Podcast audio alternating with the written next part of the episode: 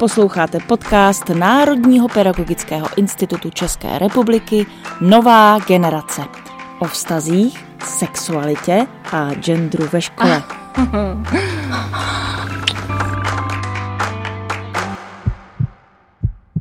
Vítejte opět u podcastu, v němž se zabýváme genderovou identitou, sexuální orientací a vším, co s tím souvisí a s čím se můžeme setkávat i ve škole. Tentokrát si budeme povídat především o tom, co dělat, když. Co mám jako pedagog dělat, když. A teď eh, budeme formulovat různé otázky, budeme si s touto otázkou hrát. A mými hosty jsou opět Marcela Macháčková, vystudovaná psycholožka, lektorka v projektu Mezipatra na školách. Dobrý den.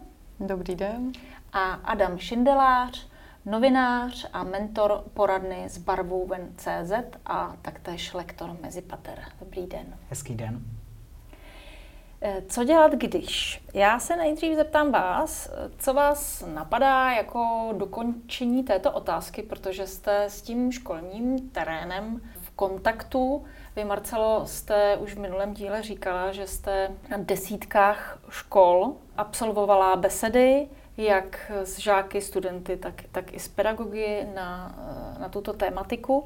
Eh, tak se zeptám vás, jaké otázky vlastně tam nejčastěji vyvstávaly? Řekla bych, že asi nejčastěji eh, vyučující řeší eh, a i taky studující, co dělat, když se cítím právě třeba jako lesba nebo gay a chci udělat coming out, nebo už jsem ho udělala v té třídě. A teď třeba ta třída ne všichni to chápu nebo to berou. Tak to je určitě jedna častá věc, nebo pak i zbytek školy. Uh, a nebo taky i další vyučující. Taky se to stává. Uh, takže buď coming out uh, ohledně sexuální orientace, anebo teď taky často se řeší právě i ten coming out ohledně té genderové identity. To znamená, zjistím, že se cítím jako třeba trans dívka a potřebuju to v té škole nějak řešit, protože vlastně mi nepříjemné, že mě nějak lidi oslovují a tak to hodně vyučující řeší. A řekla bych, že návazně na to se pak řeší nějaké právě negativní projevy typu uh, urážky, uh, někdy až trochu jako šikana uh, právě vycházející podle mého názoru z nepochopení nebo z nějakého negativního přesvědčení o tom, co, co to znamená být, být lesba, gay nebo trans od těch třeba jiných studujících. Mm. Tak tomu Adam něco dodat? Mně k tomu napadá, že v tom minulém díle my jsme mluvili o tom, že teď vlastně mladí lidé hodně na školách házejí ty termíny jako gender, eh, orientace a tak dále. A možná z toho může někdy jako eh, nabít třeba i vyučující pocit, že vlastně ty studující všichni tomu jako rozumí eh, a jsou s tím v pohodě, ale ono to tak jako není. Jo. Ty ty situace jsou různé a spousta těch studentů, žáků vlastně nejsou jako úplně přijímající, takže vlastně to, co řeším já často i třeba v poradně, je to, že se na mě obrací někdo, kdo sám řeší tu svoji genderovou identitu, chce provést coming out ve třídě, nebo si jenom spolužáci třeba všímají toho, že nějakým způsobem eh, nezapadá do té škatulky, které ho něho mají a, eh, a je nějakým způsobem třeba šikanovaný. Mm-hmm. Tak a teď se připojím já. Co mám dělat, když mám pocit, že je to celé nějaký trend, že to diktují sociální sítě, mobilní telefony, internet a že provést coming out je móda. Co mám dělat? No já bych tomu asi dodala, že provést coming out eh, je pořád jako dost stresující a dost zatěžující ehm, vlastně záležitost, že si myslím, že bys to opravdu někdo jako úplně jen tak dobrovolně nevybral, že to bude podstupovat jen tak jakoby za srandy nebo um, z plezíru, uh, protože opravdu pořád se dost velké procento lidí na školách setkává uh, opravdu jako s diskriminací, s uh, urážkami, s ponižujícím chováním, což ostatně víme i z různých studií. Třeba Evropská agentura pro, uh, pro lidská práva dělala v roce 2019 uh, šetření, ze kterého vyšlo, že v České republice 28% LGBTI studujících nikdy nezdělují svým spolužákům a spolužačkám o tom, že jsou teda LGBTI. A to je vlastně skoro třetina lidí, kteří teda nikdy se ne, jakoby z různých teda důvodů rozhodnou, že nikdy to nikomu v té škole neřeknou, což je věřím, dost jako zatěžující situace pro tu psychiku, když já nemůžu otevřeně mluvit o tom, kým jsem a logicky to pak nějak může ovlivňovat i můj um, jako studijní výkon. Ale pokud se to rozhodnu dělat, tak je tam docela velké riziko, že se setkám s nějakou negativní reakcí, ať už ze strany těch spolužáků, spolužaček nebo přímo od vyučujících, třeba ve studii zase Transparentu, která je z roku 2018, kde se uh, to zjišťovalo u trans a nebinárních osob, tak škola vlastně byla druhé nejčastější místo, kde se setkali lidé právě s nějakým negativním, ponižujícím a tak dále chováním. Takže myslím si, že pořád to není rozhodně něco samozřejmého a někdy to reflektují i samotní studující, že by si přáli, aby to už bylo něco, co už se nemusí řešit, aby prostě někdo jenom přišel a řekl, hele, já jsem trans a všichni řekli, jo, fajn, tak jdem dál prostě a nemusí se to řešit. Já tohle můžu potvrdit z praxe z poradny od klientů, že to je skutečně tak eh, stále stresující věc, že, že málo kdo to udělá úplně s klidným srdcem, coming out, a spousta lidí to prostě odloží třeba do pozdějšího věku. Zároveň tam hodně záleží, v jakém prostředí se přesně ten člověk uh, pohybuje. Pokud uh, má fajn rodinné zázemí, uh, které je nějak uh, otevřená, je tam komunikace, dá se o tom mluvit, přijít s tím, nebo ne vždy, vždy tam bylo jenom nějaké stereotypní Eh, přemýšlení i nad těmi třeba genderovými rolemi nebo sexuální orientací, tak se ten coming out dělá snáš, nebo pokud vím, že v té třídě mám nějaké kamarádky, kamarády, kteří mě podrží, kteří jsou s tím v pohodě, tak taky to je úplně jiná, uh, jiná situace. To třeba jsme my i zažili na těch školách, že vlastně je relativně dost vidět, jaká, uh, jaká je v té třídě atmosféra, co se týká právě komunikace obecně a vůbec nějaké otevřenosti k jinakosti. Eh, jestli vlastně je vnímaná jinakost jako každý jsme nějak jiný, ale pořád toho máme do společného, je to v pohodě, a nebo jestli vlastně eh, je to jako vnímáno nějak ohrožující nebo, nebo divné, nebo je to důvod teda k tomu se někomu posmívat, tak podle toho taky v každém tom kolektivu je ten člověk přijat úplně rozdílně jinak. Pořád vlastně totiž eh, fungujeme ve světě, který do velké míry je takzvaně heteronormativní. To znamená, že být heterosexuální a být uh, cisgender, jak jsme uh, vysvětlovali, to znamená, že se identifikuji uh, s tím, jak i, um, jsem se narodila v té, v té biologické stránce, tak je nějak oceňováno, nebo mám ten život jednodušší. A ve chvíli, kdy se tady tomu mm, normativu nějak vymykám, tak vlastně spíše narážím na právě buď nějaké nepochopení nebo na nějaké znevýhodnění, což můžeme vidět i e, na e, úrovni práv a, zákonů. Třeba u nás, e, pokud bych si chtěla vzít ženu, protože jsem lesba a chci uzavřít sňatek, tak nemůžu. Mám jenom registrované partnerství, které je v hodně věcech okleštěno.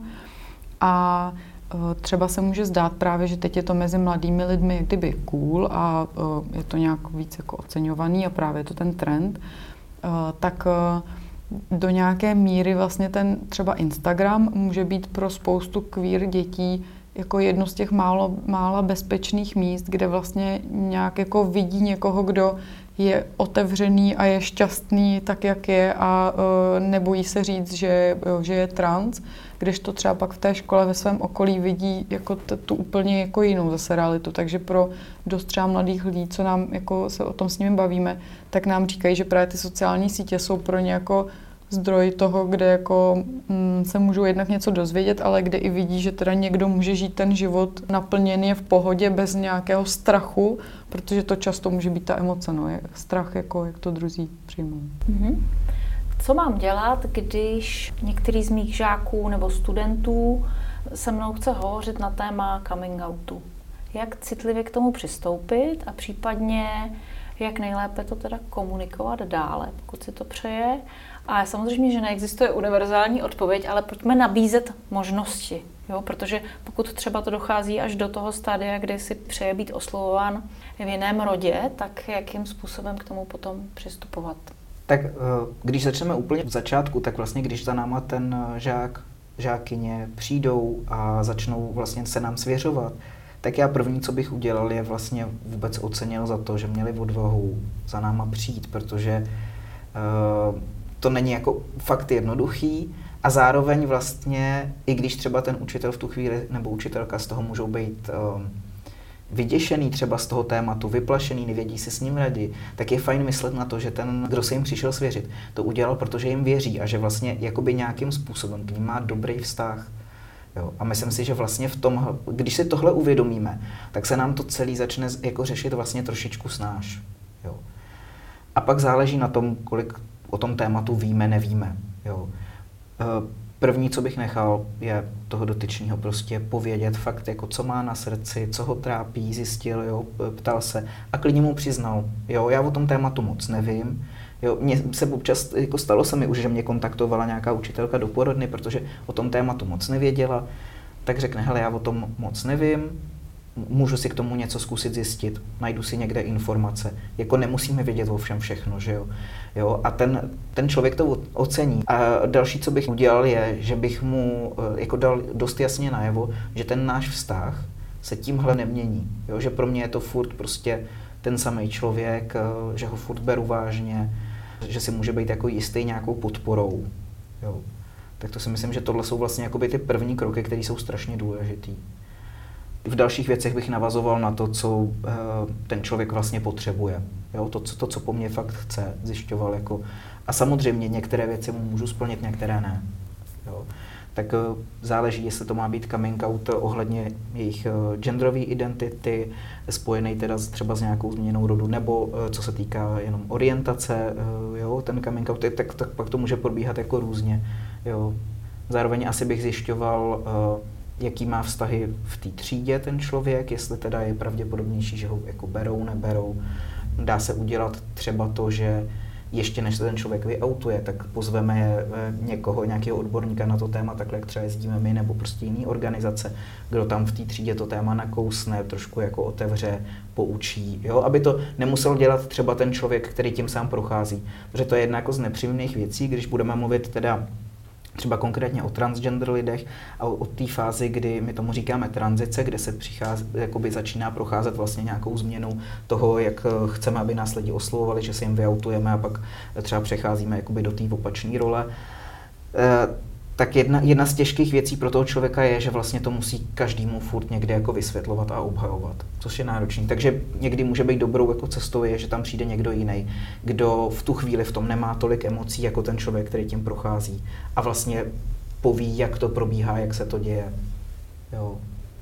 Jo, to je vlastně přesně nejčastější situace, do které my přijíždíme na nějaké školy, že je tam nějaký pedagog, pedagožka, kteří právě nějak um, se jim svěřil někdo z té třídy a vlastně oni to nějak základně třeba probrali, ale právě už nemají tolik těch třeba informací nebo nějak neví, co s tím, takže si pozvou nás, aby my jsme tam to téma víc jako otevřeli, tam ještě se často je na místě jakoby si probrat, jestli ten daný studující u toho chce být, nebo radši ne, nebo za náma přijde pak třeba po hodině až.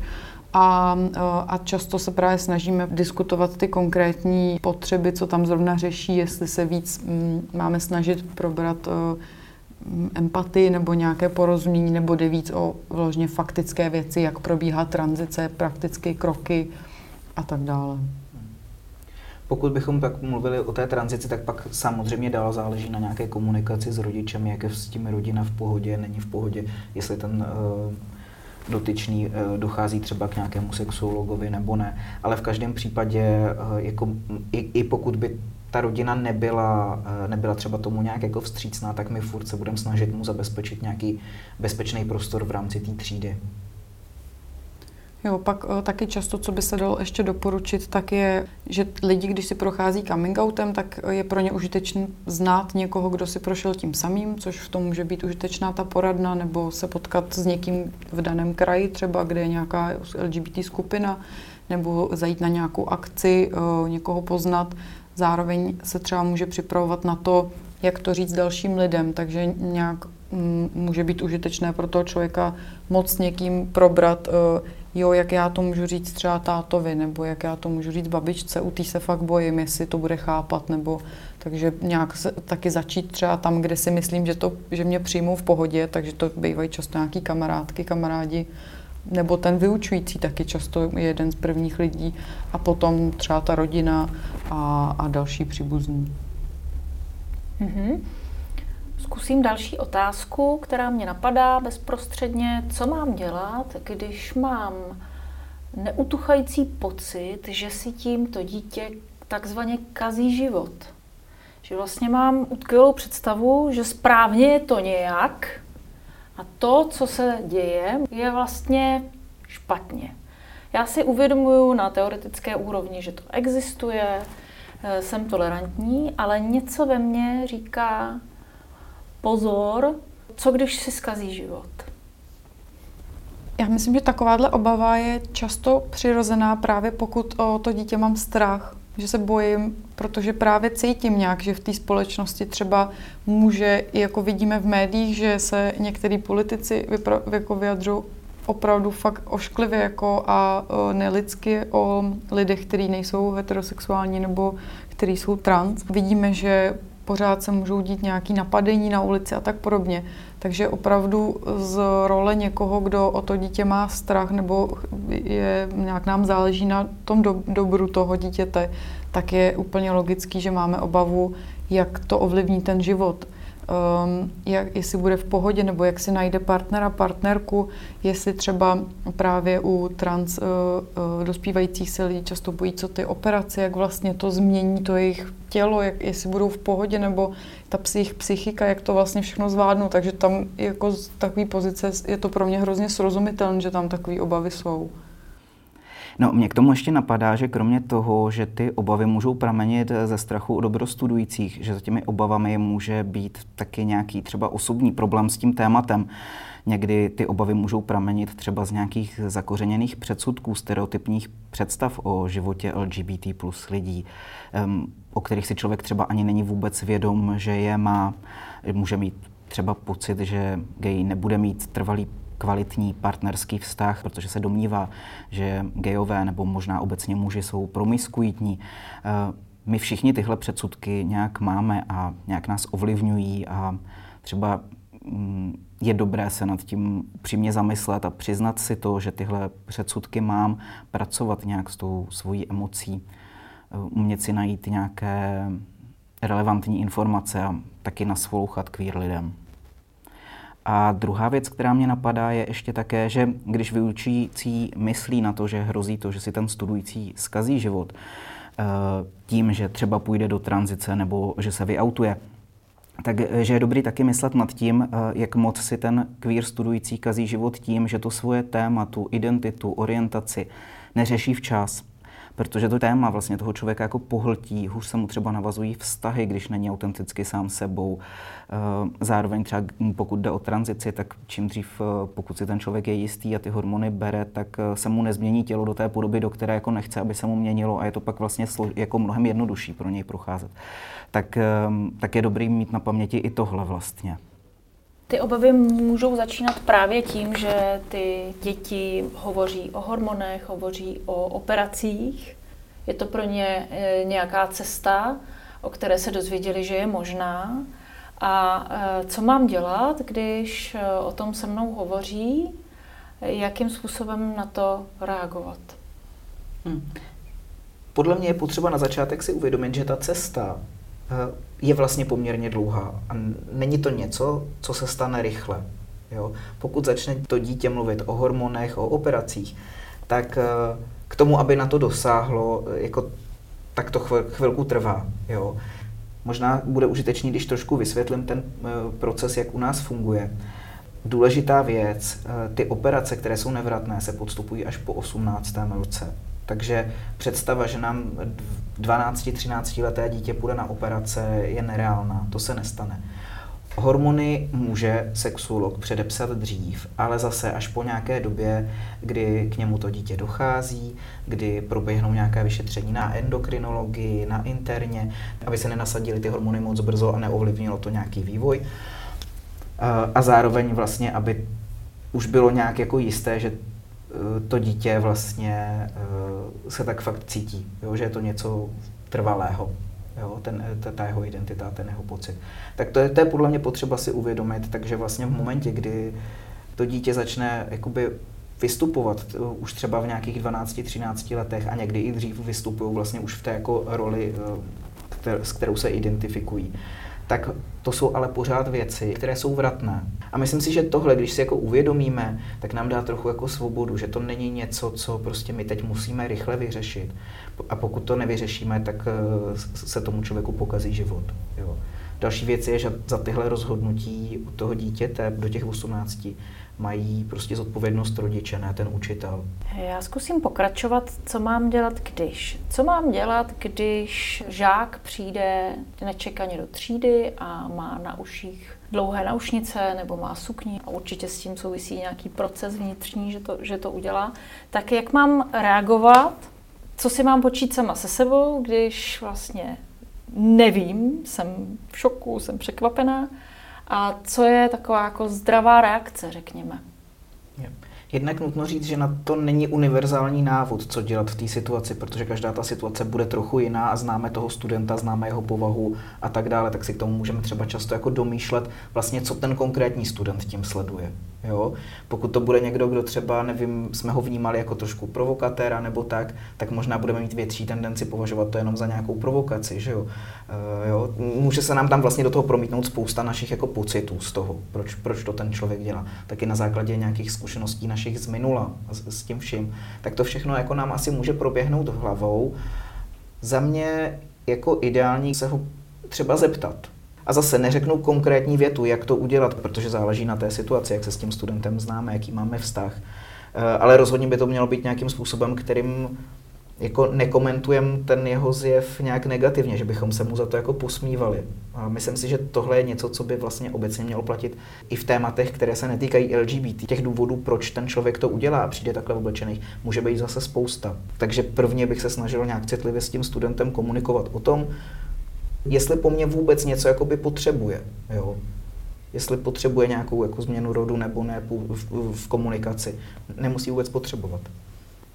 A já bych možná prvně, pokud to v té třídě nevytváří nějaký jako velký ohlas, což někdy může, někdy nemusí, tak bych to klidně chvilku možná i nechala a přesně se zeptala až třeba po nějaký době jako někde v soukromí. A... Tak to jsem možná nedodal, že bych to dělal spíš v soukromí, než, než před celou třídou.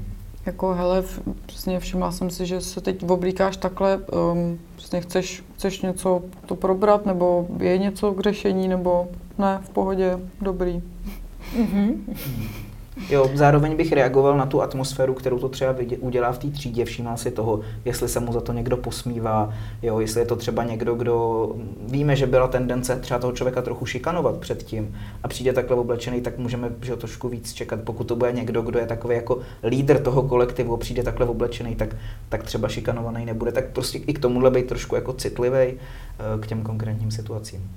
Jo, rozhodně, no. Pokud by tam byly jako náznaky nějaký šikany nebo nějakých jako fakt negativních věcí, tak to rozhodně řešit, v, samozřejmě stejně jako v každém případě jiným, ale jinak eh, pokud to nevyvolává nějakou reakci, tak, eh, tak já myslím, že to chvilku nemusím vlastně vůbec řešit.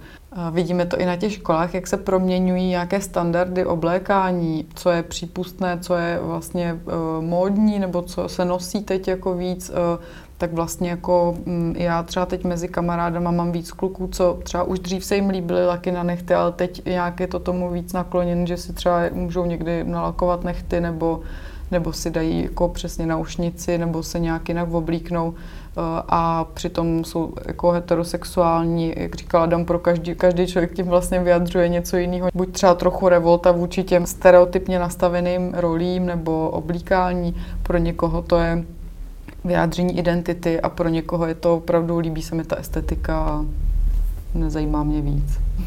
Setkáváte se na těch besedách na školách s pedagogy, kteří otevřeně hovoří o tom, jak to mají oni? To se nám stává spíš výjimečně, ale také se to stává a ti vyučující to někdy komunikují otevřeně i se studujícími a někdy, někdy ne. To zase je v pořádku, protože každý vyučující mm, má tu svoji nějaké své hranice nebo svůj komfort uh, jinde, takže to je zase vždycky na zvážení. Pokud se na to cítí, tak je určitě super, uh, když může být jak kdyby pozitivním vzorem to, že teda i mezi vyučujícími je, je někdo, kdo je LGBT, ale pokud se na to necítí, tak je to absolutně legitimní vlastně tu svoji orientaci nebo identitu tam nezdělovat. Protože pořád jsme v intimních tématech.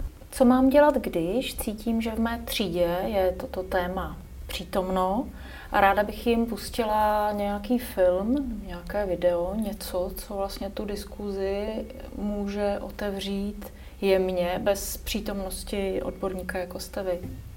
Některé materiály se dají eh, nalézt na stránkách jednoho světa na školách. Mají tam právě i eh, záložku genderu a sexuální orientace a tam je, jsou některé filmy, ke kterým jsou i vypracované metodiky, takže to může být pro vyučující snadné pak s tím filmem nějak pracovat. Co mám dělat, když v mé třídě se odehrávají záležitosti, které souvisí s těmito tématy a já mám pocit, že do toho nemám zasahovat? Že možná to není o tom eh, vzbudit diskuzi, zavolat odborníky. Mám třeba pocit, že v té třídě je to vlastně v pořádku a že, že k tomu nemusím zaujímat stanovisko.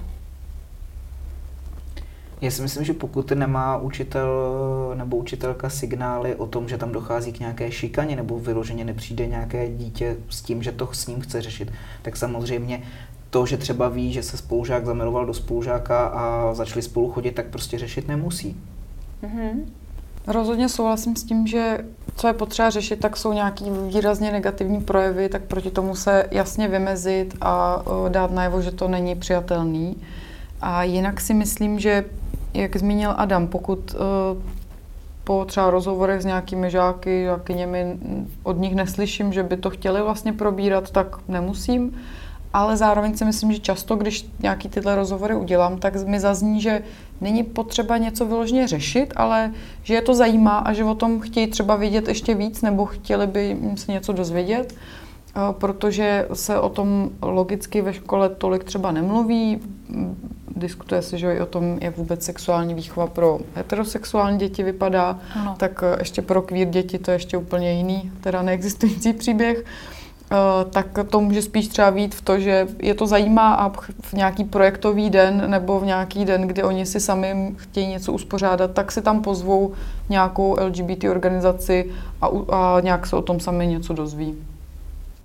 No, ono na druhou stranu je ještě důležité, aby se ta témata dostala do osnov napříč předměty, nejen do nějakých jako speciálních hodin.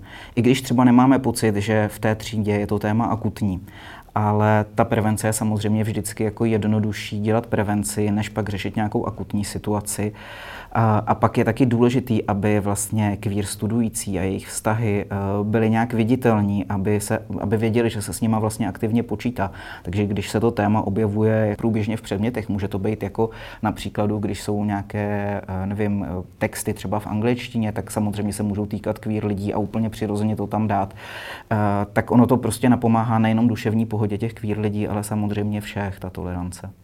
Tak jo, já vám děkuji za návštěvu opět a těším se s vámi příště na shledanou. Taky se těším. Děkuji, na shledanou. Na shledanou.